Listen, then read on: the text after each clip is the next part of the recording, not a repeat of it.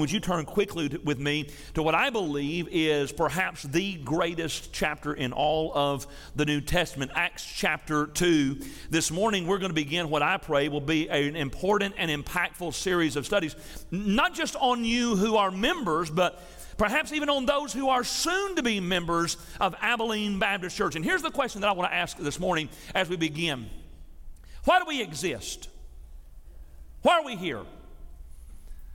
What is the mission and ministry of Abilene Baptist Church? And if you've been here for any time at all, uh, you know that we exist to bring people to Jesus and to build them up into fully mature, reproducing followers of Christ. That's why we are here. We are here to bring people to Christ, to see people saved. And then we are here to disciple them and to help them to grow in their relationship with the Lord Jesus Christ. We're here to connect people to Jesus, His church church, our community, and the world. And so, over the next four weeks or so, we're going to be in a series of studies that I've entitled Great Expectations. And really, as you're looking through these things and these topics and subjects and these emphases over the next couple of weeks, you're going to notice that these are really four essentials for a healthy church or a healthy Christian. We're talking about transformational worship, connected community, personal service, and intentional invitations. In other words,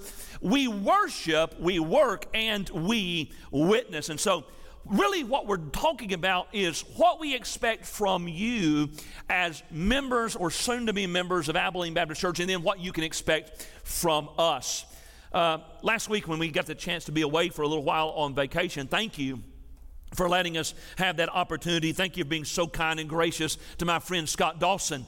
Uh, but I, I, heard a report last week and I went back and checked it. It's more than just what I understood last week. Matter of fact, Daily Mail, September the 3rd, 2023, had this lead Burger King, McDonald's, Taco Bell, and Wendy's among fast food chains hit by a 375% increase in class action lawsuits over false advertising. And basically, here's what, here's what we discovered is that these lawsuits claim, and one of them actually Uh, won against Burger King, I think it was last week or so.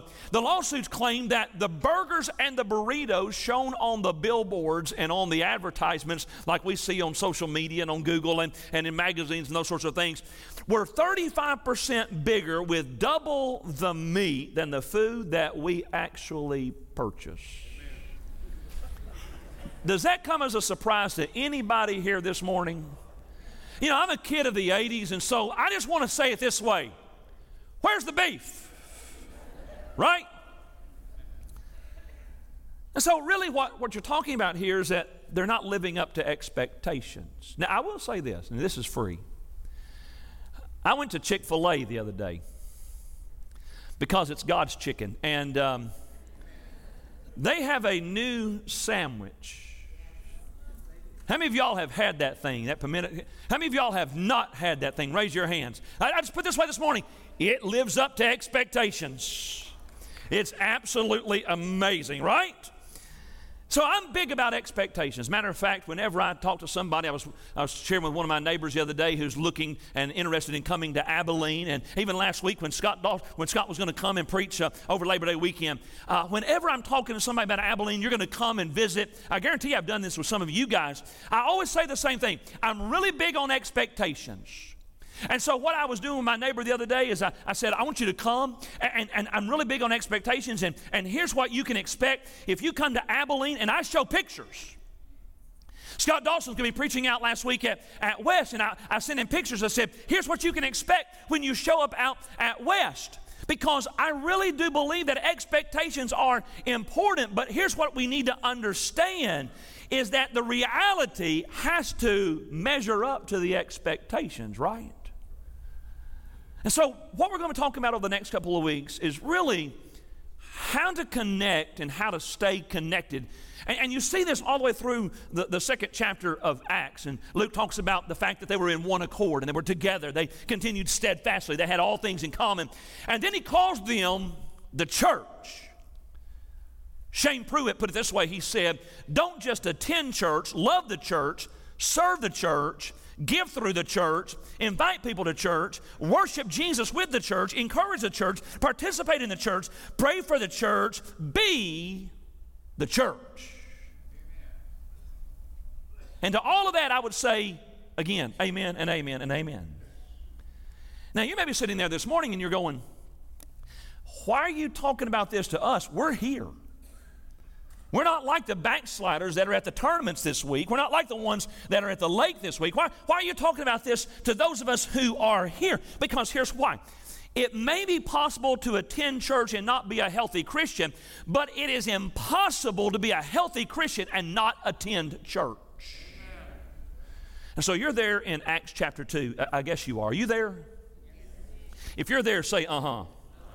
Notice what Luke says. Luke says in Acts 2, beginning in verse number 40. Let's read down through the end of the chapter. He says, And with many other words he testified and exhorted them, saying, Be saved from this perverse generation. Then those who gladly received his word were baptized, and that day about 3,000 souls were added to them. And they continued steadfastly in the apostles' doctrine and fellowship, in the breaking of bread and in prayers. Then fear came upon every soul, and many wonders and signs were done through the apostles. Now all who believed were together and had all things in common, and sold their possessions and goods and divided them among all, as anyone had need. So, continuing daily with one accord in the temple and breaking bread from house to house, they ate their food with gladness and simplicity of heart, praising God and having favor with all the people. And the Lord added to the church daily those who were being saved. This morning, as we talk about the importance and the impact of consistent corporate worship, there are about four things that I want you to write down somewhere. I want you to put these down somewhere. I want you to put them in your Bible. I want you to put them on your notes or on your phone. I want you to write them on a Zaxby's napkin. I don't care. I want you to put these down somewhere. Because these are not just important for you, they're not just important for us, these are important for our kids. It's important for our neighbors. This is important for our community. And the very first thing that I want you to see here out of Acts chapter 2 is what I call the call to worship. And really, you see it all the way through the chapter. But the question is, why should we gather together for worship? What does it matter? Why does it matter whether we come together and worship here, or we're three of us on the lake somewhere, or gather together at a, at a table at a ball tournament over a weekend? What matters? Why does it matter? Well, look there in verse 40. I could look all the way through the chapter, but just notice what he says here. He starts off, and with many other words. That, that's Luke's way of saying he talked a lot. Makes me feel better. And with many other words, he testified and exhorted, he encouraged them, saying, Be saved from this perverse generation. He's given this invitation, first to salvation, and then ultimately to a personal relationship with God. And so, Acts chapter 2 is a powerful picture and a call to worship. So, the question is, what is worship? And I love what Warren Wiersbe said. Warren Wiersbe said, Worship is giving all that I know of me to all that I know of God. That's what worship is. Matter of fact, Dr. Rogers put it this way He said, Worship is our greatest need, our ultimate privilege, and our supreme duty. And we have been called to worship. You say, Well, I just don't know that. Where, where, where, do you see that? Well, you see it also in the word church. You say, well, I don't see it in the word church. It's because you're not looking right. So if you look at it in the Greek, it's the word ecclesia. Originally, it was the word that meant a gathering of those summoned. Biblically, it came to be understood as a called out or a called together assembly or congregation. Which is why I love the fact that the psalmist in Psalm 95, beginning in verse 1, said, Oh, come.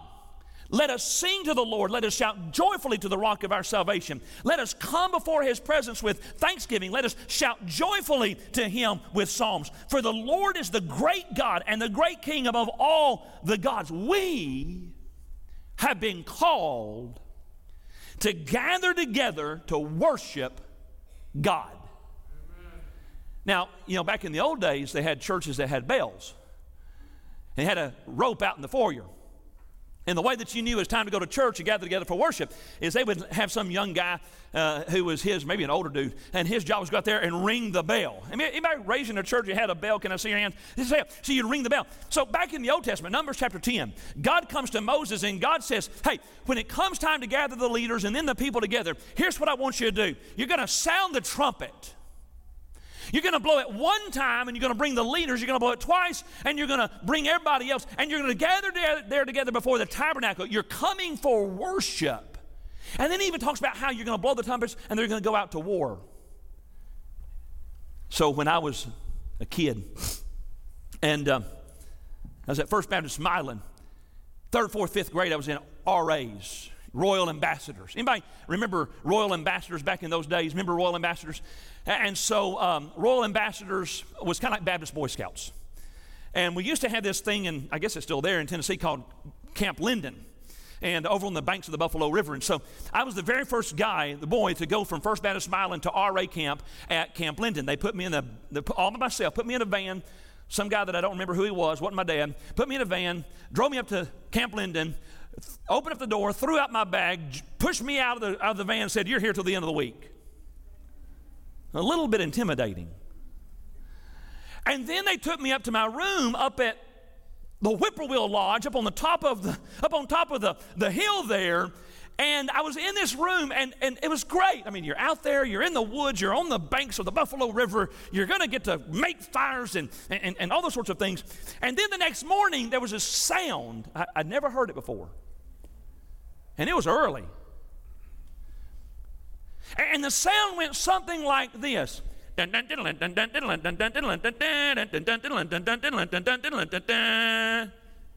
Sound familiar to anybody? Raise your hands. All the military folks, right? Bring back bad memories or good memories? Yeah, not good memories, right?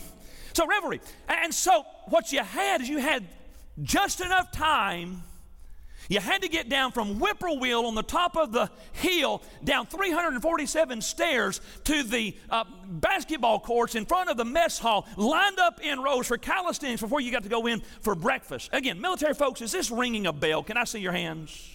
Right? That's what worship is. Worship is a call to battle. Worship is warfare. As a matter of fact, Dr. Charles Kraft put it this way he said, Worship is one of the most important things human beings can do. Not because it feeds God's ego, but because it lines us up with Him and against our enemy. Worship is an act of war, it is also an act of participation, strengthening our relationship with God and with each other. In worship, we declare that we are on God's side. We declare this to God, to ourselves, to other people, and to the whole spirit realm. We have been called to worship. Why? Because God's looking for them. So, John chapter 4, Jesus is talking to a woman by a well, middle of the day, hot. And Jesus makes this statement in John chapter 4. He says that the Father is looking for worshipers to do what? To worship Him in spirit and truth.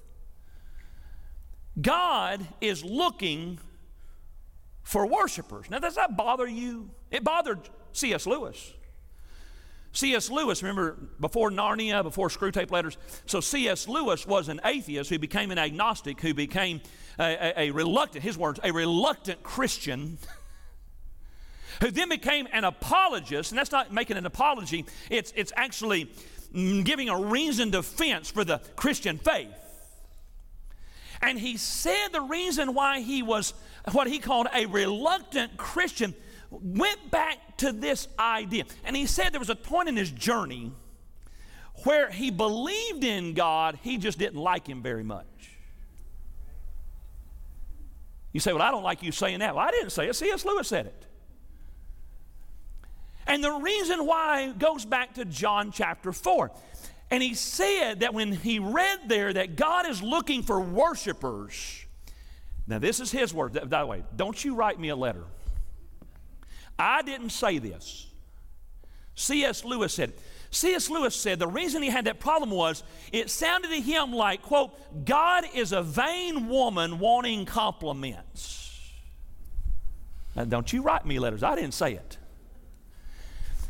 But what he reasoned was, he said, he wondered why it seemed like God, some way, somehow, needed man. But he finally decided that if God wasn't looking for worshipers for what it would do for him, then it must mean that he was looking for worshipers for what it would do for us. Look right here. God's not looking for worshipers because God needs us. God's looking for worshipers because we need God. And so we've been called to worship Him privately, daily in our private prayer and praise time. And we've been called to worship Him corporately on the first day of the week with our church family. We are the ecclesia, the ones who've been called out, come together, called together, and one day will be called up. There's the call to worship. Number two, jot down this second thing somewhere. There's what I call the culture of worship. So, what should happen? when we gather for worship. Again, you can look through the whole chapter, but look in verse 42. And they continued steadfastly in the apostles' doctrine and fellowship, in the breaking of bread and in prayers. Then fear came upon every soul, and many wonders and signs were done through the apostles. You know why this is so important to me? Look right here. We would be better people if we were better worshipers. You know why? Because we become what we worship.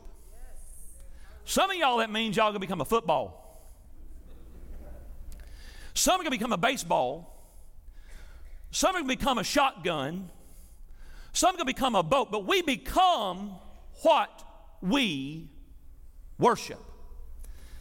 When I was growing up in West Tennessee, my parents had this, this fireplace insert, this stove. And in the winter, we heated our house with it. And, and uh, you, you young people wouldn't know anything about it, but you actually take wood and you stick it in there and you set it on fire and it heats your house.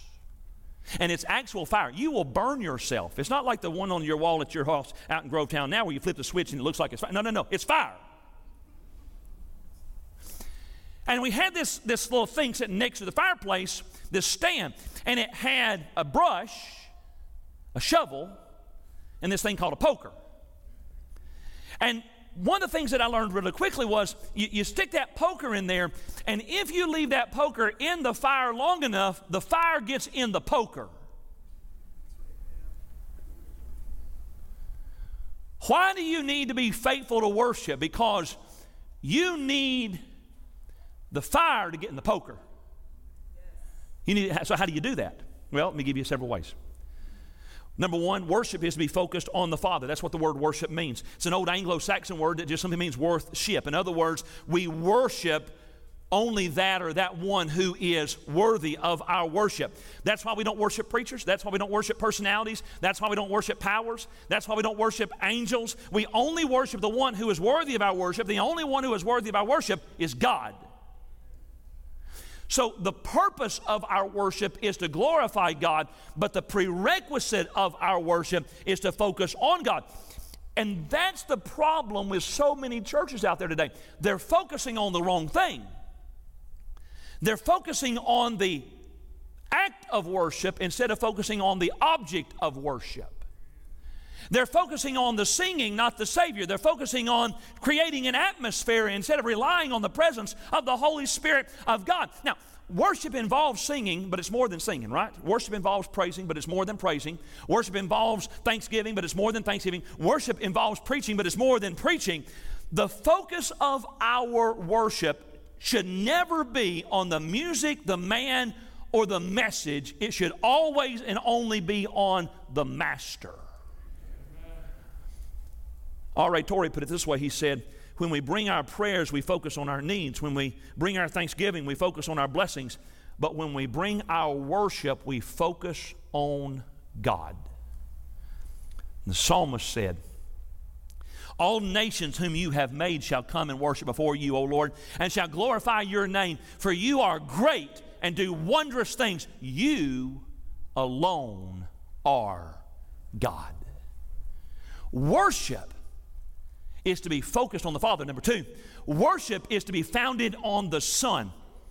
If you've heard me say this one time, you've heard me say it a hundred times. This church and every church should be a Jesus church. I don't want to magnify. I'm so proud of you guys. Look, we've had the best summer we've ever had. I'm just telling you, the best summer. I've been here 11 years now. The best summer we've ever had. We didn't drop below 1,200 all summer long. We were over a 1,000 every Sunday in Sunday school in, in August. We have had an amazing summer. Baptized 21 people after two hours worth of thunderstorms on a Sunday night in a pool. But I don't want to magnify Abilene Baptist Church. I don't want to magnify this, this music and worship ministry. I don't even want to magnify the preacher. I want us to make sure we magnify Jesus. You say, why that? Because Jesus said, if I be lifted up, I'll draw all men to myself. When you leave here this morning, and you, you are going to get to leave in a little bit, but when you leave here this morning, I want you to say, you know, if he mentioned Jesus one time, he mentioned him a hundred times. I'd much rather, we have a lot of guests every weekend now. I would much rather have a guest walk out of here after a Sunday morning worship service and say, you know, they just get a little too excited about Jesus down there. Than for them to walk out and say, if he doesn't mean anything more to them than that, then why do I need him? I want them to see who we love. I want them to see the excitement and joy in our heart. And I want them to say, I don't know what it is that they have, but whatever it is, I want it. So, worship must be focused on the Father, founded in the Son, and then finds its force in the Spirit because I don't know of anything that'll set a church on fire like real worship. I don't think that there ought to be anything more exciting in a Christian's life than real, authentic, genuine worship. Now, you all don't agree with that. You don't. You don't. I've said that in every service this morning, and you sit there and look at me like a bump on a log.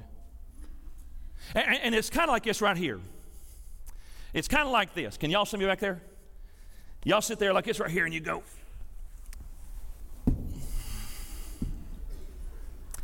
Bless me. Right? I had to look at y'all every Sunday morning like that. I dare you. Bless me. And see, here's what I know. You didn't sit that way during that football game last night. You acted like an idiot. How do I know? Because I did too.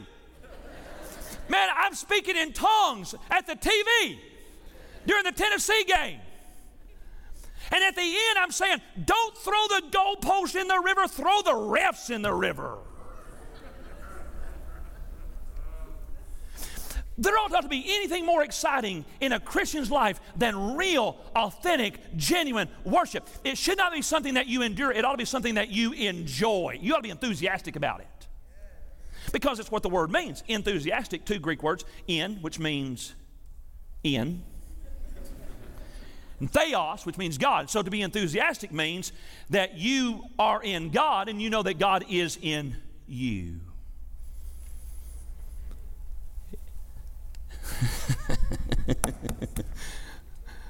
you say, Well, I still ain't going to do it. I know. You say, I, Pastor, I just don't get carried away. Look, I get it. Some of y'all not going to get carried away till the undertaker comes for your body. I get that. But worship must be focused on the Father, founded in the Son, and finds its force in the Spirit. Now, number three, real quickly, we got to get it done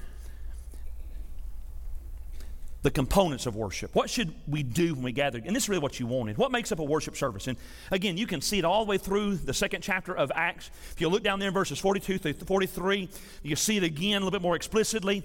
As I've looked through it, I, I think there are about four things that are components of a worship service. Number one is preaching. It's preaching. Peter gets up on the day of Pentecost, the very first thing that he does, he starts preaching. And I would say to you this morning, and you're not going to hear this at every church, and I can point at churches around the area that would not agree with this, but I'll just tell you this right here. We can get together on Sunday morning in this room, but until and unless the Bible is preached, it is not worship. I've said it for years. I love Bill Gaither. I love, I, I, I, love, I love Chris Tomlin. But if those guys want to come on Sunday morning and take over the whole service, they don't get the whole service. We're going to preach.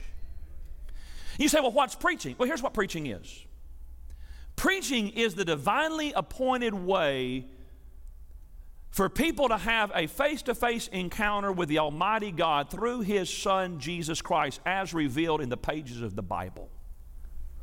That's what preaching is. If you'll notice down there, they preached all the way through Acts 2. They preached. What they preached? They preached the miracle of Jesus' birth, the manner of Jesus' life. They preached the meaning of Jesus' death, the miracle of his resurrection, and the majesty of his reign. All the way down through there, Peter's just preaching Jesus. I'm going to give you something extra this morning. So, have you ever wondered why that pulpit is front and center in this room? You ever ask, you ever wondered? There's a reason for it, right? Have you ever wondered why it's not off to the side like it was in your Methodist church you grew up in or your Episcopalian? You ever wonder why it's not off to the side and there's a big one on one side and a little bit smaller one on the other side? You ever wondered why at Abilene the pulpit is front and center in this room? You know why? It is a visual reminder of the primacy of preaching and the centrality of the proclamation of the Word of God in our worship. So, in order to have worship, you've got to have preaching, but then you got to have praying. Look in verse 42. And they continued steadfastly in the apostles' doctrine and fellowship, in the breaking of bread, and in prayers. That, that's what your Bible says, right? Not at me if that's true. We got to hurry up. Is that true? Yeah, it's wrong. Translators miss something. There's a definite. Anyway, any English teachers here? Raise your hand. Any English teachers? English? English? Raise, raise your hand. Any English? Anybody speak English here this morning? Raise your hand. I'm from Tennessee, I don't. I went back and checked it last night. The definite article is in there before the prayers. And Boice put it this way Boice said, in the Greek, the definite article occurs before the word prayer. The text actually says, to the prayers. They devoted themselves to the breaking of bread and to the prayers. Obviously, this is a reference to something formal, to worship in which the people got together and not only praised God, but prayed together to God. A worship service is not a worship service unless there's preaching, praying, and here's where you want me to get to praising, right? So, first verse, first word of that last verse praising God. By the way, the word there is only and ever used to describe the praise that is directed toward God and God alone. The word there is never used any other way. So when we praise, we're praising God. We're preaching, we're praying, we're praising, and then lastly, we're participating. I'm going to embarrass Mike. So, Mike Harland has been here this week investing in our worship and music ministry, Lifeway Worship Forever, First Baptist Jackson, Mississippi. Thank you for being here this week. And Mike and I were talking the other day. He made something. I put it in my notes, so you are, you are forever in my notes. And he made this statement, and I love it, and it's apropos for this time of the year, especially for you crazy Georgia fans. I said it out loud. If you notice, I hadn't picked on Alabama one time this morning? Have you noticed that? it's coming. but Mike made this statement the other day. He said, A football team isn't really a football team until they get together and play on the field. It's true. Offense practices separate from defense. Defense practices separate from the punt return, kick return. All the special teams. You're not a team until you're out on the field playing together. For one thing that we learned during COVID is this we're not a church until and unless we are gathered together for worship. Right?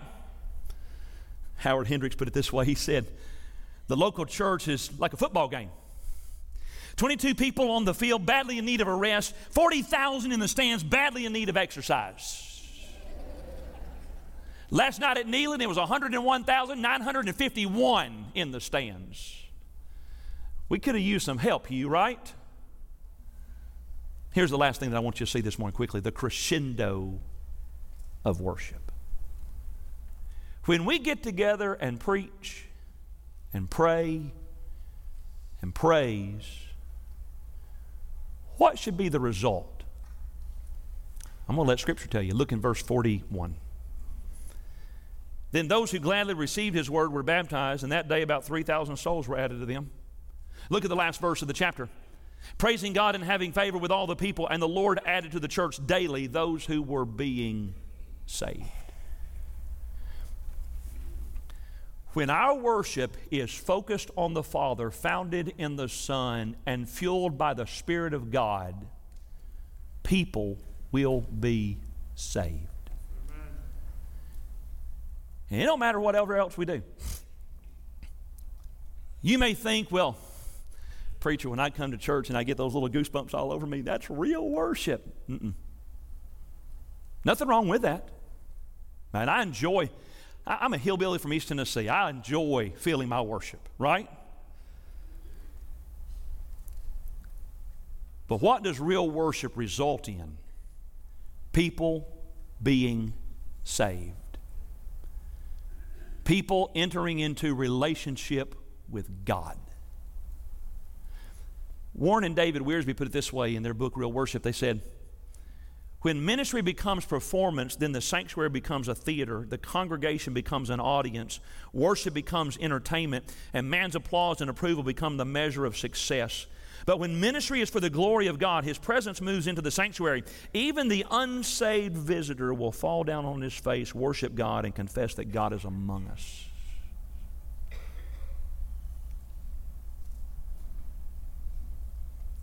So get ready to leave. I want to I want to ask you two questions. So Jesus had that conversation with that, that woman there in the middle of the day because she didn't want to come in the morning when it was cool or the evening when it was cool because that's when all the other ladies were there and they talked about her. Why, rather, what is God looking for? It's not a rhetorical question. You can talk back. What is God looking for? What does John 4 say? What's God looking for? Worshippers. What's God looking for? God is looking for worshipers who will worship Him in spirit and in truth. And here's the second question Will God find what He's looking for in me, in you, and in us? And I pray this morning that as we move into this series that you'll make the commitment to be faithful to worship, in worship, and from worship.